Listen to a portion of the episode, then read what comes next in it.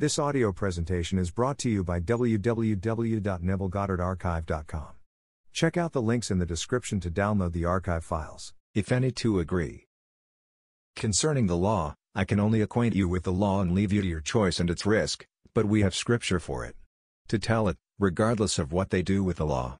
In the 18th chapter of the book of Matthew you read these words, If any two of you agree on earth about any request that you must make, that request will be granted by my heavenly Father. Matthew 18:19. Find two who agree, and that request will be granted. Well, can you conceive of something greater? If two agree on earth concerning any request. It doesn't have to be good, it doesn't have to be this, that or the other, but any request. That you must make, that request will be granted by my heavenly Father. Here we are told the greatest secret in the world concerning the human imagination. We are told that, with God, all things are possible. Then we are told, all things are possible to him who believes, so he equates God with the human imagination, that God is the human imagination, and all things are possible to the human imagination. Now, a friend of mine called me today, and I tell you the story that you may see. It's entirely up to you. I'm quite sure that she was perfectly innocent in the wonderful work that she did. She has exercised this talent of hers which she has learned, as you have, from this platform, and she has done a remarkable job in the world of Caesar in dollars and cents. But one has to learn something outside of this and govern everything by love. Everything must be governed by love. Everything must be governed by love. She was quite concerned, and really quite disturbed. She said, Neville, what have I done? Have I done something that is wrong?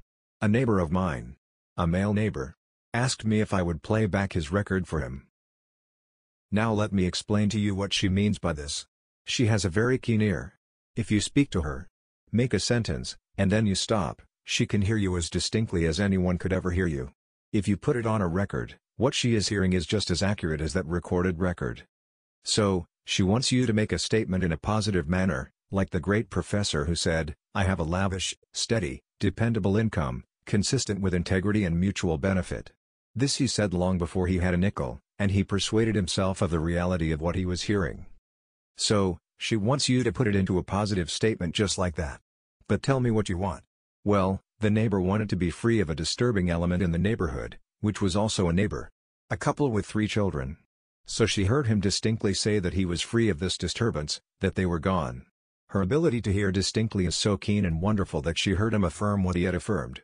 In a matter of days the parents were killed on the highway, leaving three children, two little ones and a demented boy in his early teens. So she wondered, what did I do? Underscore Robert Millikan. I tried to persuade her, you did nothing that was wrong. You simply exercised a principle. The lad who asked of you. Did you ask him anything concerning his motive behind it all? Well, she didn't ask that. But I say, whatever you do, do it in love. She is completely exonerated as far as I am concerned. She simply applied the principle. So I tell you, I acquaint you with the principle and leave you to your choice and its risk. She is fantastic in hearing what she wants to hear in the world of Caesar, but may I tell you? You can go beyond that and take it into the world of promise. If someone can say to you, I have a lavish, steady, dependable income, consistent with integrity and mutual benefit, and your ear is so sensitive that you can hear exactly what the other one says. There are two witnesses now. If two agree on earth about any request that they might make, that request will be granted by my heavenly Father. Well now, that's a request. It doesn't limit it there. Could I say to you, I have had the experience? I have had the experience of which he speaks, the experience of the resurrection and the birth from above, the experience of the discovery of the fatherhood of God, the experience of the ascent into the heavenly sphere, and can you hear with me that? Because what I said before was as much a lie based upon this level as the other, and so I am telling you now of another level. Can you find agreement on this level where I will tell you, as I have told you on this level, that my neighbors are gone, and now I am free of that disturbance, and you heard it with me, you heard my voice? You listen to my voice. And then, having heard my voice distinctly, you now, in my absence, you hear my voice actually state what you heard it state physically. And here are two agreeing, you heard the voice, and now you have heard this. Now, can you go into another level and have someone who really sincerely desires to have this spiritual experience of the promises that lad wanted to be free of a disturbing neighbor? So, the parents are dead, they've been killed in some freeway accident. Now you may say, did she do it? No, she didn't do it. She had only heard. May I tell you? We are one body.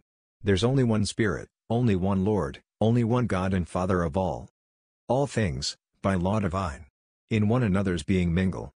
Shelley, from Love's Philosophy. We are only one. So, if these two parents are now gone from the world, leaving behind little children, two little tots in their swing, they are totally unaware that their parents are gone, and the other one, the early teens. He's a little bit demented, and he's not quite aware of what has happened. So, I say to you, I am telling you of a principle. A law that cannot fail. You don't have to do anything on the outside, and you don't even need another one. You can say to yourself, and then listen, the two could be within yourself. It need not be someone as sensitive as she is to the human voice. She has been trained that way. She was in the telephone business for quite a while as the head of her department on long-distance calls, and she knew voice after voice after voice. And she could actually register that voice. So, she knew these voices. Before you could even announce who you are, she knew who you were because she knew the voice. She has been so trained to hear sound, and so, you come to her. She asks you simply, state it in a bold, positive manner what you have. Which is really what you hope to have. I hope to have it. Don't state it as a hope. State it as a fact, because we are living in an imaginal world. This world is one's own imagination pushed out. The whole vast world is all imagination, that all these so-called objective realities were simply first imagined, and then they become what you and I call realities. So, all things are possible to him who believes, and with God all things are possible. Therefore, the human imagination is equated with God. God and the human imagination are one. Now tonight she is faced with this. I tried to persuade her today that she didn't do a thing that was wrong. You are telling a principle, you are exercising a law, but not until man is incorporated into the body of love will he actually be able to exercise this power where he can stop time and then start time. Because, what horrors he would do in the world. Their two parents are gone? Alright, so they are gone. They go all the time anyway. But here, a little man who wanted freedom from the disturbance of what he called a disturbing neighbor. Three little children playing all the time, and it disturbed him, so he didn't want that. She didn't ask reasons beyond, she simply got his request, which was perfectly alright, perfectly normal, because she is a delightful, lovely lady. A lady who would not, for one moment, hurt anyone, but her whole interest has been on the world of Caesar, getting security, dollars and cents. The promise does not interest her. As far as I am concerned, it has not interested her. I can't see any interest in the promise when I talk to her, but I can see a great interest in the law, and she has discovered the law, and she works it beautifully. There is another friend of mine back in the East, and the promise means nothing to her, but the law does, and she has made millions. But millions. When you own buildings on 57th Street between 5th and 6th you are in the money. When you have businesses all over the world, you are in big business, and that's her business, and she started with not one penny in this world when she first heard me, but she believed what I told her. She believed that imagining creates reality, as I am telling you now it does. It does create reality. So here, treat it, may I tell you? And I plead with you. Treat it lovingly. If someone asks of you this night to hear good news for them, certainly hear it, but try to find out something behind the reason why they are asking it of you, that you may do it in a underscore Louise Burley author of The Magic of the Mind-Loving Way. That whole family could have been removed without the destruction of the parents. It could have been removed in a thousand little ways, but it was removed in that manner. So, I tell you, your own wonderful human imagination is the only cause of the phenomena of life. There is no other power. That is the God spoken of in Scripture. That is the only God. Your own wonderful human imagination. Do you know what you want tonight? Alright. Don't minimize it. It doesn't matter how big it is, state it, and then listen in your own wonderful manner to your own voice for that matter. Or, tell a friend without his knowledge, you can hear a friend of yours tell you that he heard the good news about you. You know what you want. You actually write it out in your mind's eye, and then have a friend whose voice you know well. And listen to his voice as he is confirming that you have it. These are the two who agree. You don't need another's voice in the sense that you let him come into your world, as she did, and have him first state what he wants. The professor didn't do that. He did it all within himself. He said, I have a lavish, steady, dependable income, consistent with integrity and mutual benefit. He didn't ask another to state that, he did it unto himself, and he became the two. So, I don't need any other to do it. If I have a desire to help you, or to help anyone, all I need do is simply to imagine that I have heard them, then I actually hear them tell me what I wish they would tell me. Then there are two, this one that I am hearing and I, the one who is listening and hearing, and these two agree. If two agree in testimony, then it is conclusive, and because imagining creates reality, it must externalize itself in my world. The whole vast world is only the imaginal act pushed out. And so, we are told, with God, all things are possible, and all things are possible to him who believes. Well, am I not equating God with the believing one? And the believing one, isn't that one's own human imagination? That's all that it is. Well, you put it to the test, and you can go to any extreme in this world. There is no limit set upon this principle. But none whatsoever. I can't find one limit in Scripture, whether it be a violent thing or a lovely, pleasant thing, there is no limit. I kill, I make alive, I wound, I heal, I do all things, and none can deliver out of my hand. As I am told in the 32d chapter of Deuteronomy. There is none that can deliver out of my hand. And I do everything, I kill and I make alive, I wound and I heal. So, you be the judge. I am telling you from my own personal experience that only when you are incorporated into the body of love will you exercise the power that can stop arid release time. If you could stop time without love, what a horror you could create in this world. But you will not for one moment exercise that power until you are first incorporated into the body of love. So, I say to this lady. She's not here tonight, a friend of hers is here tonight who will see her. She did not do one thing that was wrong. She simply accepted a person's request, and she heard it distinctly, and in a matter of days they are gone. Rubbed out, leaving behind three little children. Now, I tell you, if we were not one, it would be entirely different, but it was only done to herself, because all things, by law divine, in one another's being mingle. We are all one. And the day will come that everyone will know it. That's what I've been trying night after night to convince everyone who is here, that you, one day, will discover that you are actually, literally God the Father. The central theme of the Christian faith is the fatherhood of God. That's the central theme. And one day you will discover from your own experience that you are God the Father, and there is no power in the world that can persuade you that you are until a son. And because he is Father, there must be a Son, and it is his Son who stands before you and calls you Father. Here in Scripture you are told, if the Son sets you free, you are free indeed. And people wonder, what on earth is that all about? If the Son sets you free, you are free indeed. A demented king stands and he looks at the head of the enemy of Israel, and he wonders, who is the father of the man who brought that head here? The king's name is Saul, and he's insane, and he asks his lieutenant, Abner, Whose son is that youth? And Abner said, As your soul liveth, zero king, I cannot tell. He said, Inquire whose son the stripling is. No one knows, so the stripling, the young lad, comes holding the head of the giant in his hand, and the king said to him, Whose son are you, young man? And he said, I am the son of Jesse, the Bethlehemite. Because the king had sworn to set the father, not the son, to set the father of the man who destroyed the enemy of Israel free. And he destroyed the enemy of Israel. He would not put on the garment of the king. He took it off. He only carried five stones with him. They weren't five stones. It's all beautiful imagery. Five is simply grace. The number five is grace, and grace is God's gift of himself to man. So, he took only the grace of God, the gift of God.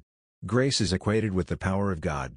For my grace is sufficient unto thee, and my power is made perfect in weakness. So, you are the little weak one. You go forward, and you have my grace. You have my power. Not five little stones as told in the story. Here is God's gift of himself to man, so he stands before him, and the king does not understand who is standing before him. He is suffering from amnesia. The king is everyone in this world. He didn't recognize his own son. Paul's first name was Saul, and Saul was converted into Paul. When he was Saul, he went out to destroy the entire story as he heard it, and then he heard a voice saying, Saul, Saul, why persecutest thou me? And then he answered, Who are you? Lord? I am he whom thou persecutest. I am the Lord. And then he changed his name from Saul to Paul. The whole vast world is Saul. He looks into the face of his own son and he cannot recognize him because he is actually suffering from amnesia. Then comes a complete return of memory, and he remembers he has promised to set the father free of the man who destroys the enemy of Israel. And so, memory returns, and he is the father, and he is set free. No one can set me free but the son that I have forgotten. So, my son returns, and all of a sudden I am set free. This is the story of Scripture. The day will come, you will actually see him. He will be the one who is standing before you. You will recognize him. You will know him to be your son, and knowing your scripture that he is the Son. The only Son of God. And that he's your son, then you know who you are. You are God himself, limited for a little while in a garment of flesh and blood to tell the story to encourage others who are still in the demented state of Saul. Now, to go back to the story, if she could hear that which was not true and then it becomes true, why limit it to the world of Caesar? Of getting rid of a neighbor? Why limit it to the dollars and cents of making a fortune? Why not take it into the promise, and have someone within your own self say, I have experienced the promise. I have actually experienced the resurrection, and the birth from above, and the discovery of David, and the ascent of myself into heaven, and the descent of the dove, and then listen as though you actually heard it? If you can't do it that way, then take a friend, and hear the friend say to you, I heard that you. And then let that friend's voice be the voice that you are hearing, ere you are reveling in what the friend is saying concerning what you have experienced, and have the two agree. If two agree in testimony, then it is conclusive. So, do not limit it to the world of Caesar. So, when she called today at 10 o'clock this morning, my heart went out to her because she was quite disturbed. Frightfully disturbed. With the thought, what have I done? For really, she would not kill. Well, a butterfly. That's the kind of a lady that she is. She wouldn't hurt anyone. She wanted money, she has money. She really wanted that beyond all things, but she has it now. She got it, and for the rest of her earthly days that's done. It is all in trust, and she has it. I would ask her to go outside of that now. If she could only become hungry for it, as she was hungry for money. But do not dwell upon what has happened concerning the death of these two people. Forget it. They have gone from this little world, but they are still in a world just like this, and as far as the little children are concerned, they will be taken care of. They will grow into this wonderful world of ours, and everything will be perfect. But I am telling you, your own wonderful human imagination is creating all the realities of your world. All the objective things in the world are but the outpouring of our imaginal acts.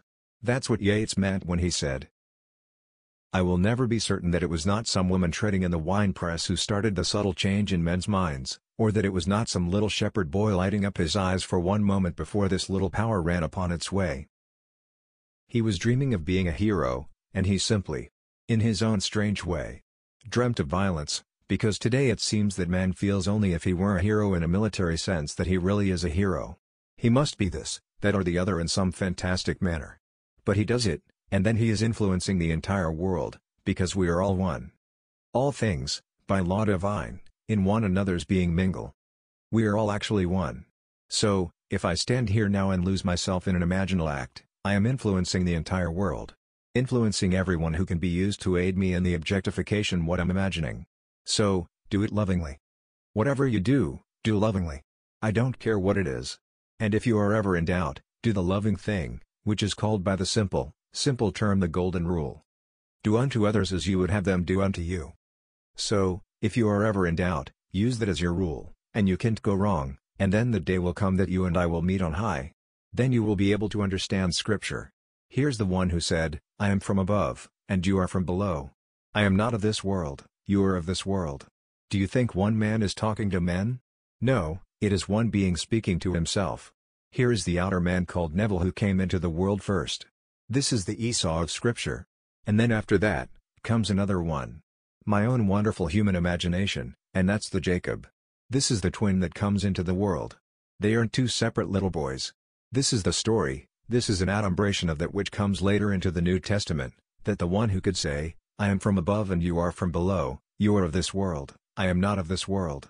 So the being that is speaking is your own wonderful human imagination that in Scripture is called Jesus Christ. And the thing below is the body that you are wearing, and that is of this world. Now, you are anchored here. I will show you how I need not be anchored here, because these two, as we are told in Scripture, in thy limbs lie nations twain, rival races from their birth, one the mastery shall gain, the younger or the older reign. That's from the 25th chapter of the book of Genesis, Genesis 25-23, Moffatt's translation. Now we are told in the first book of Corinthians, the 15th chapter, that the second man is the Lord from heaven, so, the second one who is mentioned in Genesis is Jacob, who became Israel as he wrestled successfully with the Lord. His name was changed from Jacob to Israel, he is that second man. He came second, Esau came first. Well, this, indicating the body, is the Esau and it's limited to its senses. It can only accept as true what the senses dictate. What reason allows. But there is something outside. Far beyond this, which is the second man, and he is the Lord from heaven. He is called in Scripture the Lord Jesus Christ. So I stand here. I only accept as real what my senses now dictate. The room, but I don't want to be here. Is there something in me that could dominate this little man that insists that this is the only reality? Well, certainly. It's my own wonderful human imagination. Can I, while standing here, assume that I am elsewhere and see the world from that elsewhereness, and see it as I am now seeing this from this platform? I can do it. Well, if I do it, what would happen? I'll go there. Man, not knowing that, he is tied to his little body Esau morning, noon and night. He never gets away from it. But these rivals within man. The second one eventually will become superior. They are rival races from their birth, yet that younger one is destined to be the master, and the younger, which is the second, is the Lord from heaven. And he will actually dominate when he comes awake within this wonderful story that is Scripture. And that second one is your own wonderful human imagination. So, I will stand here, and reason denies it, my senses deny it, my pocketbook will not allow it, and my time will not allow it, but I want to go elsewhere. Everything in this world tells me I can't go. Well, where would I go? I know exactly where I would go. Well now, let me and my imagination go. I don't travel, I bring there here, and here vanishes. I take there and make it here, and I take then and make it now and with my eyes closed to this world, I simply envelop myself in my wish fulfilled, and see the world as I would see it if it were physically true. And when it seems to take on all the tones of reality and all the sensory vividness of reality, then I open my eyes, and this world returns. That's what we are told in the book of Genesis. Esau came back from the hunt, and as he came back Jacob vanished, but his father Isaac said, Even though he deceived me into believing he was you, I cannot take away my blessing. I gave him my blessing. I gave him your birthright. I cannot take it back. I gave him the right of birth to come into this world and be as real as you seemingly are. So, now you must vanish, and he must take it even though he deceived me. It was a self-deception. I deceived myself into believing that I am what one moment before reason denied and my senses denied. Try it. And if it proves itself in performance, does it really matter what the world thinks? You see, we are dealing with the most fantastic mystery in the world. The mystery of imagining. That's what Fawcett said, the secret of imagining is the greatest of all problems, to the solution of which every man should aspire, for supreme power, supreme wisdom, supreme delight lie in the far-off solution of this mystery, from the Zermatt dialogues. Because you are actually solving the problem of God. If you can solve the problem of imagining, you are solving the problem of God. So, even though you make a mistake and people are injured, like tonight two are dead, no regrets. They are awake in a world just like this to continue their journey, and the three will be taken care of. So, I do not stand in judgment, and no one should stand in judgment of what she did. She exercised a law that she heard. She heard it from me. I only ask you, when you hear it, mix it with love. Never do unto another what you would not want them to do unto you. Never do it. So ask, why do you want the neighbors to go? All right, they will go in their own wonderful way. They may want to go without violence. They will want to go and you hear it in that way. So, make them rearrange their words to fit a pattern of love. Then you hear that, too, and it will all come to pass. Let us go into the silence.